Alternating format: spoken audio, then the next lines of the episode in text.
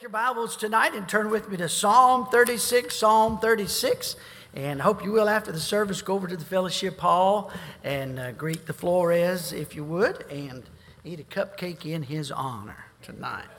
All right. And uh, we appreciate them and appreciate all the Lord's done today and through these five weeks of the fall uh, program and all your efforts. Thank you, church, so much for your, your hard work and your willingness to, to reach out to others and, and put your neck out and speak up for the Lord Jesus Christ. Amen. Thank God for it. Psalm 36 is our text tonight. Our uh, text verse will be in the ninth verse. I'd like for you to stand with me and read these uh, first nine verses. So that's just a little bit more, Jerry, as I'll stay on the pulpit mic tonight. And uh, Psalm 36, and let's read them in unison together. Some wonderful, wonderful thoughts down through verse number nine together, please. The transgression of the wicked saith within my heart that there is no fear of God before his eyes. For he flattereth himself in his own eyes until his iniquity be found to be hateful. The words of his mouth are iniquity and deceit. He hath left off to be wise and to do good. He deviseth mischief upon his bed. He setteth himself in a way that is not good. He abhorreth not evil. Thy mercy, O Lord, is in the heavens, and thy faithfulness reacheth unto the clouds. Thy righteousness is like the great mountains, thy judgments are great deep, O Lord. Thou preservest man and beast. How excellent is thy loving kindness, O God! Therefore, the children of men put their trust under the shadow of thy wings. They shall be abundantly satisfied with the fatness of thy house and thou shalt make them drink of the river of thy pleasures. For with thee is the fountain of life. In thy light shall we see light. Oh, look at that little verse there, verse 9. For with thee is the fountain of life. You know, he starts off and talking about the wicked and the hateful and the deceitful and uh, the mischievous and, uh, and uh, the evil. And then he gets to verse 5, talking about God's mercy and his faithfulness and God's righteousness and his judgment. Uh, judgments and his decision making, how he preserveth man. And I thought about this little story. of one of our couples when they were in Bible college years ago, a tornado came through their little neighborhood, tiny little homes stacked one, one right after the other, and homes right in front of them, homes right behind them were torn to shreds. Right before they went in for the storm, one of them took their shoes off and laid it by the back door. When the storm was over, the shoes were still by the back door and nothing on their home touched. Now, I don't think necessarily, you know, I'm not saying that God loves this person more than another. I'm just saying all of us have enjoyed these characteristics of God His mercy, His loving kindness, His preservation. How many God's ever preserved you sometime in your life? Yes. Uh, his loving kindness is mentioned, and the shadow of his wings is mentioned. What a safe place. Verse 8, though, look at it. They shall be abundantly satisfied. I like that thought. With the fatness of thy house, and thou shalt make them drink of the rivers of thy pleasures. For with thee is the fountain of life. In thy light shall we see light. Notice the little phrase, verse 9 For with thee is the fountain of life. I want to speak to you on the subject tonight living at the fountainhead. Living at the fountainhead. Father, fill me with your spirit, please. Let Christ be exalted tonight. Let God's people be encouraged. Uh, Lord, I feel so humbled and so honored and so thrilled to serve with thy people that are here tonight, Lord, that love you and love others and Lord, may you be the love of our lives. And Lord, may our lives be spent drinking of that living water that alone can satisfy the longings of our soul. As the world gets further and further from you, Lord, may we more and more uh, realize Christ is indeed all that we need. In Jesus' name, amen. Thank you. And you may be seated. In the fourth century, It is said, whether it be legend or whatever it may be, that Alexander the Great uh, had found what was called a river of paradise. Most of us are familiar with the legends of the Spanish conquistador Ponce de Leon and the fountain of youth and his search for the fountain of youth. Legends also uh, similar to these uh, come from the Canary Islands in Japan and Polynesia and England and in the Middle Ages even. In England, there was uh, the Europe, some of the Europeans believed in the mythical king by the name of Prester John, whose kingdom contained a fountain of youth and a river of gold. and uh, I guess uh, I guess uh, the the, the uh, modern day Ponce de Leon would be all of the supplements that are advertised today. and uh, eat this uh, for $59 a pill, and you will live forever. But, you know, the Bible speaks here in His Word of a fountain of life. Amen? A fountain of life. I remember as a kid, we, as a family in our church, and the, the Eckarts and uh, us kids went to school with their kids and so forth, and they had uh, they had a cabin up in the mountains, and it was uh, this little A-frame, and uh, uh, it was probably meant to sleep three, two, maybe three, uh, but we found a way to make it sleep nine. And uh, anyway, but we just thought it was the greatest thing uh, in all the world. And it was right on a creek up in the mountain of America, exactly where it was. I'm sure my mom and dad could probably, dad could probably take me there. But, uh, but anyway, we called so we called it the Eckerd's Cabin because the Eckerd's owned the cabin. And, uh, and uh, so we'd go uh, uh, a lot of years, at least once year, we'd go up to Eckerd's Cabin. I remember going at a time when the blackberries were, were in season and picking blackberries and going back to the cabin and having blackberry soup, amen, which is milk, sugar, and blackberries. And I still, I, we got blackberries, and I still, when they're in, I eat, I mash them up till my milk is purple. Can I get a witness right there? I feel something moving. And uh, anyway, how many of you like blackberry soup? Are y'all saved? Uh, all right. But anyway, uh, but uh, uh, but uh, up there in that little spot where that little cabin was, was a spring. And somebody somewhere had, had put a ladle by that spring, a little tin ladle by that spring. And I don't know how long it had been there or how sanitary it was, but somehow we didn't seem to mind. and, uh, but I remember drinking that cool, clear water straight from that mountain spring, so cold to make the back of your throat hurt. Now I'm feeling it now. And uh, something refreshing about there. Nothing about that. Nothing quite like that. Amen. Cool, clear, refreshing water. And you know, the Bible says that Jesus is the living water. Amen. Jesus is the living water. All the message tonight, it won't be deep. It probably won't be long, uh, but it won't be deep. But I hope it'll be refreshing. Would you look what he said there in verse number eight? He spoke of God's mercy and faithfulness and righteousness and his judgments and his, his uh, uh divine protection where he preserves us, his loving kindness and the shadow, the safety of the shadow of his wing. And then he said, verse number eight, of these characteristics of God, they shall be abundantly satisfied with the fatness, uh, uh, uh, uh, the abundance, if you will, of thy house, and thou shalt make them drink of the river of thy pleasures. Notice that little phrase, they shall be abundantly satisfied. Can I give you a number one thought tonight? Christ alone can satisfy the longings of the human soul.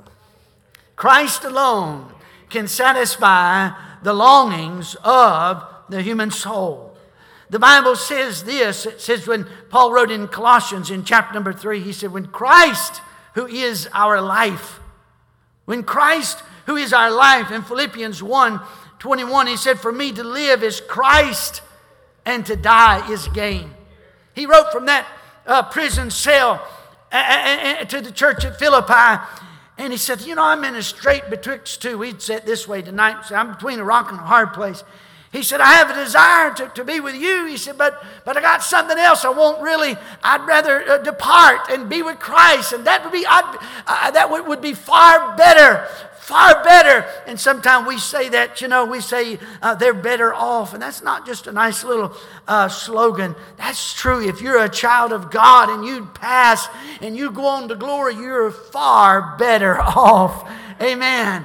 And, uh, and, and, and David wrote here in the psalm, he said, Christ, this, he alone can satisfy and abundantly satisfy. In 1 Corinthians and chapter number 10, we read about this rock in the Old Testament. Moreover, brethren, I would not have you that you should be ignorant how that all our fathers were under the cloud, the divine guidance, pillar fire by day and cloud of pillar by night.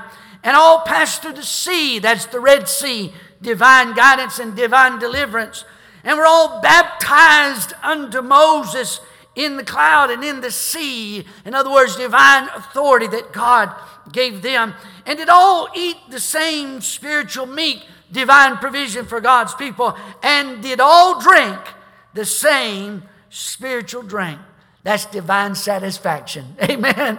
For that they drank of that spiritual rock that followed them, and that rock was Christ. God illustrated 40 years in a wilderness when an entire generation passed off the scene, and He illustrated that God could feed two, three million uh, uh, uh, Israelites in a wilderness. Listen, a, a, a desert and a wilderness are not the same. A desert, you'll find some cactus. A desert, you'll find some life. A wilderness, nothing can live. And God had them in a wilderness for 40 years, no other sustenance but He Himself alone. And He fed them, and He led them, and He protected them. And that rock that He smote from which the water came followed them, and they had that water to refresh them. There's a story there for you and I, dear friend. I don't know how bleak your life is tonight, but that rock, Jesus Christ, the living water, still flows from the rock, the rock of ages. Amen. Christ alone can satisfy the longings of the human soul. Only Jesus can satisfy your soul, for only He can mend your heart and make you whole. We sing about it, don't we? We sing about the living water. Can I give you another thought? Number two. Number one, Christ alone can satisfy the longings of the human soul. Number two, idols never satisfy. Idols never satisfy. God gave a command to the nation of Israel. He said, The Lord thy God is your God, and him only shalt thou serve. You see, my friend, God who gave his all for us and gave his best for us deserves our full and total commitment to him. We owe that to him. He who loved us enough to give us his only begotten Son, the lovely Lord Jesus Christ, the darling Son of God, the Lamb slain from the foundation of the world, God the Father would give us his own Son, he deserves us to be fully devoted to him. Amen? Some people they say, I believe in Christ. Well, don't treat God like a like a part-time boyfriend or girlfriend. He deserves our total commitment. Amen. Now, an idol is anything that gets in the way with our relationship with God. An idol is anything that, that, that, uh, that takes our affection away from Christ or diminishes our passion for Christ. It is that which takes our eyes off the Lord Jesus Christ. And uh, when he gave the Ten Commandments, uh, written on tablets of stone with his own finger uh, up in the mountain. And uh, Moses came down with those tablets of stone. The first one, Thou shalt have no other gods before me. Amen? Listen, the Hindus literally, literally have millions of gods. I sat next lady I've told you before uh, uh, on a plane, and she's from Nepal, coming to the States for the first time. And her husband's a, a professor at uh, university here. And anyway, she said, We have nine gods. And she named the gods and so forth. And But let me tell you something there's only one God. Amen. there's only one God. He's a triune God. John, 1 John 5 7, there are three that bear record in him the Father, the Word, and the Holy Ghost, and these three are one. He, Christ, uh, Colossians 2 9, is the fullness of the Godhead bodily. God manifests himself in the flesh. Jesus Christ is God with skin on. He's God incarnate. Uh, and our Spanish uh, folks know what that means. Incarnate, incarnation. God will meet on him, if you will. He is God in human flesh. Jesus Christ, God the Father, God the Son, God the Holy Spirit. Uh, uh, uh, Jesus Christ is God's love gift to you and I. For God so loved the world that He gave His only begotten Son. And can I tell you something, my dear friend? He said this. He said, you, I, I love you, and here's the proof of my love, and this is what I require of you. I don't want to share you with another God. I don't want to share you with Buddha. I don't want to share you with a, a, a, a man. I don't want to share uh, you with a, a Pope, uh, uh, the Virgin Mary. I don't want to share you with St. Peter. I don't want to share you with anybody. I want to be number one in your life. I want to be your exclusive God. And idol worship is anything that challenges our exclusive love for God Almighty. Now, when we think of idols, my, my brother in Thailand, his last letter, missions letter, is just tremendous. And he talked about, they've been, I guess, 15 plus years now over in Thailand.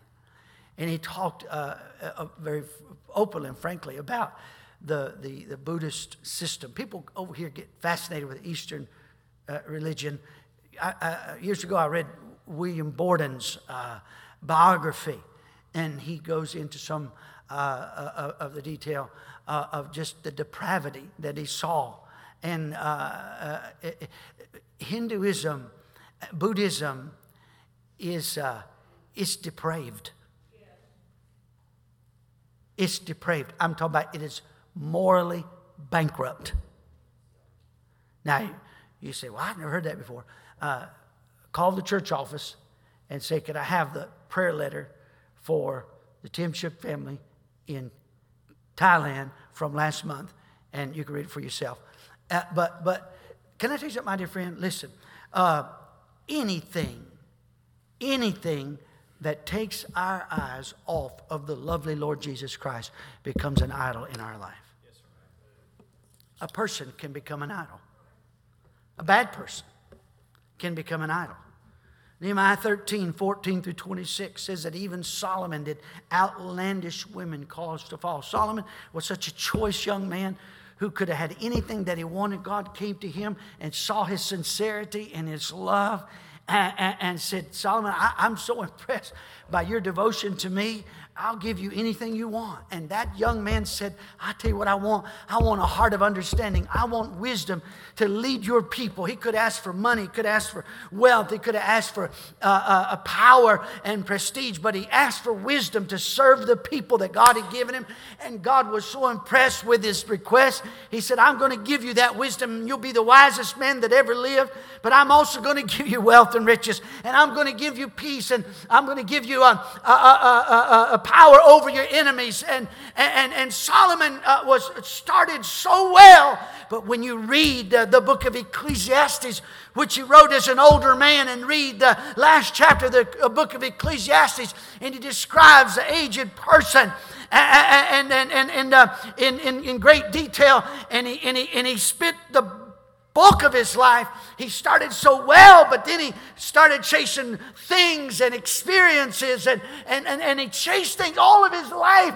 He built things, he, he, he got things, and had everything a man could ever think of to desire. And he got done with all those vain pursuits of life, and he said, It has left me empty. And can I tell you, dear friend, you can chase whatever you want to chase, but if it is not eternal, if it doesn't have something to do with that which will go across across the grave to the other side of heaven, if that becomes your life pursuit, it'll leave you empty.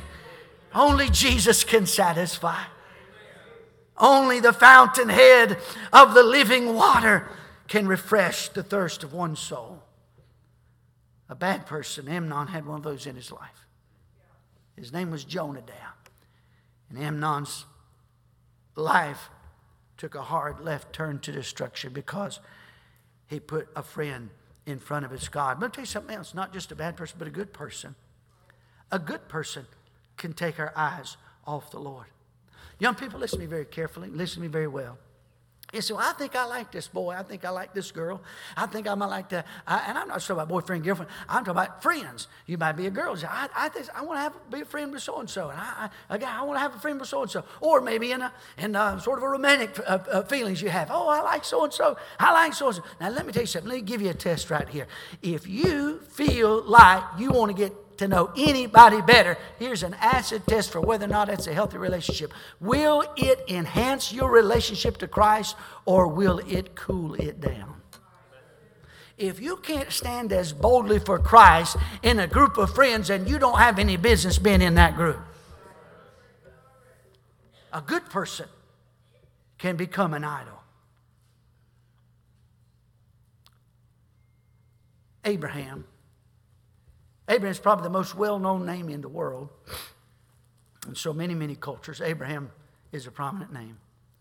And he's, he's considered in, in, in the large religions of the world, so to speak, if I could use that word. Uh, Abraham's known. Abraham was a great man, just about every measurement. Abraham was a great man. Abraham had left the Ur of the Chaldees, his home. The Bible said God came to him and said, Abraham, won't you follow me? I'm going to send you. Uh, uh, uh, and I'll let you know where you're going. He said, I want you to pack up and leave. And Abraham packed up everything he had, packed up his, uh, his uh, family, packed up his belongings, and uh, I'm sure his family said, Where are you going? He said, But don't really know yet. I just God said go, so I'm going. And Abraham left. By faith, Abraham left his home to go to a place God had not yet told him. Abraham had done all of that. You'd think if anybody was devoted to the Lord, it would be Abraham with all that he sacrificed. And yet, God, in one final test to Abraham's devotion to himself, said to Abraham the unthinkable Take now thy son, thine only son, and go up to Mount Moriah and offer him as a sacrifice to me. Now, that's an unthinkable request. Who in the right mind would consider such a thing, except Abraham knew that it was what God had told him to do. And Abraham said, God, you promised me that my son Isaac would be the progenitor of a huge race, that uh, his uh, seed would be as the sands of the sea and the stars of the sky. So if you're asking me to go up and sacrifice him, I'm talking about uh, cut his throat, spill his blood, sacrifice him like a wood of lamb, then I know you're going to raise him up from the dead. And he took him to the top of the mount, put him on that altar. And the amazing thing is, is this Isaac, Isaac, what a choice young man. Isaac, a type of Christ. Isaac, the promised son. Isaac, the miracle child. His mama was 90, his dad was 100 when he was born. Isaac, the rightful heir. Isaac, the thoughtful son who meditated in the field. Isaac, uh, the trusting son. Uh, how'd you like to be uh, Isaac and, and, and, and, and your dad told one of his servants, Go find my son a bride? How, would you like for your, your, uh, your dad say to a friend, hey, uh, uh, my son needs a bride, go find a bride for her? That's a trusting son right there. But Isaac, the type of Christ, the promised son, the miracle child, the rightful heir, the thoughtful son, the trusting son, this is a good child. This is a good young man. And God said in this demonstration to us, He said, Listen, I want to find out if that which is good, a choice person, in my place becomes an idol. Abraham, are you willing to sacrifice your son? At the moment of truth, God said, Oh, stop. He didn't have to sacrifice him. Amen. But what a test a good person become an idol. Anything that takes my eyes off the Lord, my affections from Christ, diminishes my passion for the Lord, can indeed become an idol, and idols never satisfy. Amen. A pastime can become a, a, an idol. I told the class this morning. Uh, not exactly a, a, Christian publication, but Forbes magazine in, uh, uh, uh in 2021 had an article, and uh, uh, the average the average American was spending 58 minutes a day on Facebook. We did the math with the calculator in class this morning. It takes 70 to 72 hours for the average reader to read through the Bible. You took those same 58 minutes and read your Bible every day instead of 58 minutes on Facebook, 58 minutes with your face in the book. You could read through the Bible five times in a year. Do the math.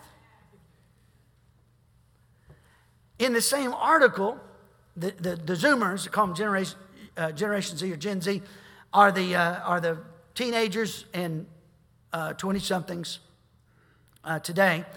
Uh, listen to this, this is astounding. Are spending on at Generation Z is spending on average nine hours a day in front of a screen. Now, if you add eight hours of sleep to that, and two, three hours of school, and time to put a sandwich down your throat, you really don't have much time for anything else.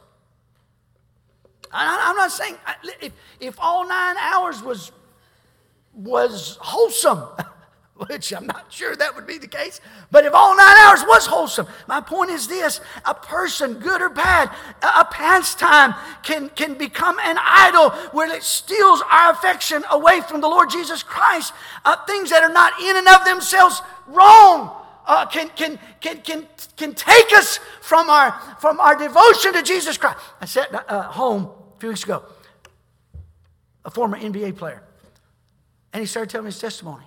I asked his soul. I said, you, you know for sure if you died, you go to heaven. He said, I didn't. I didn't know that until I was 35. He said, I grew up in church. He said, I was sprinkled as a kid. And he said, uh, when I was 35, I got saved. And he started telling me about his life. And he said, You know, his, his wife, she chimed in and she, she loves the Lord. She's born again. And she said, You know, he, he, he, he almost, almost made it big. Almost. And I said this I said, uh, It sounds like to me that the Lord knew you didn't need to make it big, because if you had, you probably wouldn't be saved tonight. And his wife across the room said, Thank you. it was sweet. I think about. Uh, I think about uh, down in Pinehurst. Sings for us. Bruce, Bruce Fry. Think about Bruce Fry's testimony. And right on the cusp of making it big in the country music scene. Just right there, just right there, just right there, just right there, and never quite. And come find out it was the grace of God Almighty. It was the grace of God Almighty. He said, Well, what's wrong playing a guitar? What's wrong playing basketball? I didn't say basketball is sin. I didn't say playing a guitar is sin. Well, it depends on how you play it. But anyway, I didn't say playing a guitar is a sin. I'm just saying that sometimes pastimes can take us away from our devotion to Christ. I'll never forget a couple said to me, Pastor, we're not going to be here for the next, however many it was, seven, eight, nine weeks, whatever it was, I don't remember. We're not going to be here for the next several weeks because we won't be in the teacher's meeting. They teach Sunday school teacher. We won't be in Sunday school teacher meeting. We won't be in church on Wednesday night because our son signed up for football and we want to teach our son when you make a commitment, you keep your commitments. I want to say, did you just say that out loud? Now, ain't nothing wrong with football. But listen, listen, don't you build, don't you fit God in your life. You, you put God in your life and fit whatever you can around that. Amen. Too many of us Uh, uh, uh, are building our relationship with Christ, building uh, uh, our relationship with Christ around our worldly pursuits, around, but what we ought to do is build our lives around our relationship to Jesus Christ. Amen? That's what we ought to do. I'm thinking about a teenage boy right now that literally had a scholarship offers in the 10th grade and I remember going soul winning on Saturdays with his bus workers. I remember he got saved, he got baptized, a family came, and he's, he was good. He was really good at baseball. And his dad came and said, Son, you're going to travel on this team. He said, Dad, I don't want to do that. He said, You're going to travel on this team. I knew it'd take him out of church. It took him out of church. He had opportunities as a 10th grader, 11th grader. By the time he became a senior, he said, I'm done with baseball. I'm sick of it. I don't want any more of it. And he was out of baseball and has been out of church ever since. Anything can be an idol when it takes our eyes off the Lord. Christ alone can satisfy, and idols will never satisfy. Can I, can I, can I talk to you for just a minute tonight about something? Do you know, again, uh, this is my observations. If you disagree, that's fine. You're welcome to your opinion. I like mine better than yours. But may I say this word of warning? Be careful not to let the avenue of your worship become the object of your worship. Don't let the avenue of your worship become the object of your worship. Now, we, we use music in our worship. We use music as an avenue or expression of our worship. But don't get so fond of the music that you like. I'm not talking about necessarily music that's wrong. I'm just talking about music. Don't let don't fall in love with music. Fall in love with the one who's exalted by the right kind of music. You understand that? Listen, I remember years ago, a lady tell me, I said, how you doing? She's struggling with something. She, I said, how you doing? Are you reading your Bible? You praying? How you doing? She goes, well, my devotions is I listen to, and she named her favorite gospel group. That's my devotions. And I thought, now, I don't, I, I know enough about the gospel group, to know if that's healthy or unhealthy. Not every gospel group is, is healthy, quite frankly. But anyway, I didn't know enough about the gospel group to know if that's healthy or unhealthy. But I know this is not healthy if the only time that you can get emotional about the Lord is listen to your favorite gospel group. How about be still and know that I am God? How about the heavens declare the glory of God and the firmament show his handiwork? Day unto day uttereth speech and night unto night showeth uh, knowledge. There's no voice nor language where their voice is not heard. Their line goes out to the whole world. And listen to me. Hey, listen listen, when's the last time you went in the silence of the night in the woods all alone somewhere and took a walk and you lifted your hands and you praised God and the tears streamed down your face where you were alone and worshiping God and meditating on Him? Your heart was set on Him. You got excited. Wow, glory to God. I'm for that at a gospel group singing or whatever else as long as it's good, clean, healthy. Thank God for it. But if that is the only time you feel you love Jesus Christ, you might need to check what it is exactly you're in love with. Everybody okay? Don't let the avenue of your worship become the object of your worship.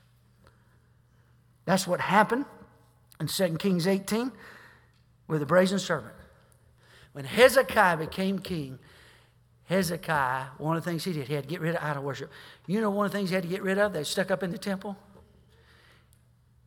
He called it, Hezekiah called it Nehushtan which means a bronze thing. He said, That bronze thing has to go too. You know what he was talking about? Anybody remember a prominent bronze thing in the Old Testament when some fiery serpents came? Yeah. Brazen serpent. John chapter 3. As Moses lifted up the serpent in the wilderness, even so must the Son of Man be lifted up. For God so loved the world, he gave his only begotten Son. That Old Testament brazen serpent was a representative of Jesus Christ, and, and that was a picture of looking to Christ for salvation. And here's the sad thing that icon became the object of affection and worship, and literally became that which was pointing them to Christ, now then stole affection from Christ. That's why he said, Don't make any graven images. They did the same thing in Judges chapter 8, verse 27. They said, after Gideon conquered the Midianites, they said, "We want you to be our. Uh, we want you to be over us. We want to give you something." He said, "I don't want anything." He said, "I don't. I don't, I don't care to be in charge." He said, "No, no, no, no." He said, "Well, you're gonna. Have, if I'm gonna be in charge, I'm gonna be in charge." He said, "No, we want you to be in charge. We want you to lead us." He said, "Okay, I tell you what I want." He said, "I want." Uh, he said, uh, uh, uh "Some of the uh, treasures of the war that they took." He said, "Bring that, and we're going to use it for worship." And you do the math in there, the shekels gives you the shekels, about 43 pounds of gold. He took 43 pounds of gold and he made an ephod. That was used in the Old Testament worship. He made an ephod.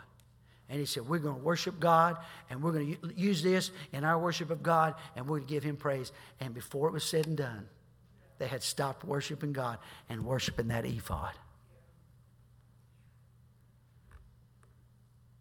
Number three, and last. I said, number one, Christ alone can satisfy. Number two, idols never satisfy. Number three, thank God for the desert places. Look at your text again, would you please? He says in verse number nine, verse, uh, verse number nine, for with thee is the fountain of life. Go back to the beginning of the chapter again. Psalm 36, verse 1. The transgression of the wicked saith within my heart that there's no fear of God before his eyes. He flattereth himself in his own eyes until his iniquity be found to be hateful. The words of his mouth are iniquity and deceit. He hath left off to be wise and to do good. He deviseth mischief upon his bed.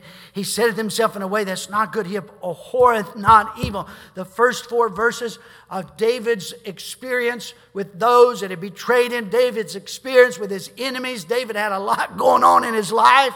And then he turned his mind and heart to God, and he speaks of his mercy, his faithfulness, his righteousness, his judgments, his preservation, his loving kindness. And then he said, He is that fountainhead of life. He's the fountain of life. Listen, here's the point. When all these troubles in David's life, this wilderness, this desert, if you will, of David's life, is what drove him to the fountainhead. Can I say, dear friend,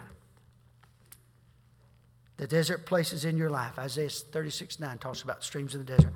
The desert places of your life where you have nothing else that will satisfy you is what will drive you back to the fountainhead, Jesus Christ, and the river of life once more. Amen.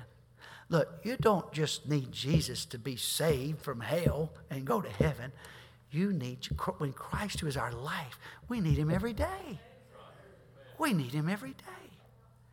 And as we walk with Him and as we drink of that eternal river of life day by day by day in sweet fellowship with Him and learn to love Him more and learn to shun the things that steal our affections from Him and learn to shun the things that quench His Spirit and learn to shun those things that want to steal our time away from Him and more and more, we realize, man, I can survive in the middle of the desert because I have the fountainhead of life, Jesus Christ. Amen living by the fountain here. Have you had some sweet fellowship of late? Yes, well, I haven't done anything bad. That's not what I'm talking about. What's got your time, your attention? You worship people. You worship. You worship problems. Some people worship problems. And they dwell on them, dwell on, them, think on them, think on them, think on them. All their emotional energy is spent. No, no, no, no. How about this? You put Christ in that place drink from his fountain. Let's stand together, shall we? Lord, we love you.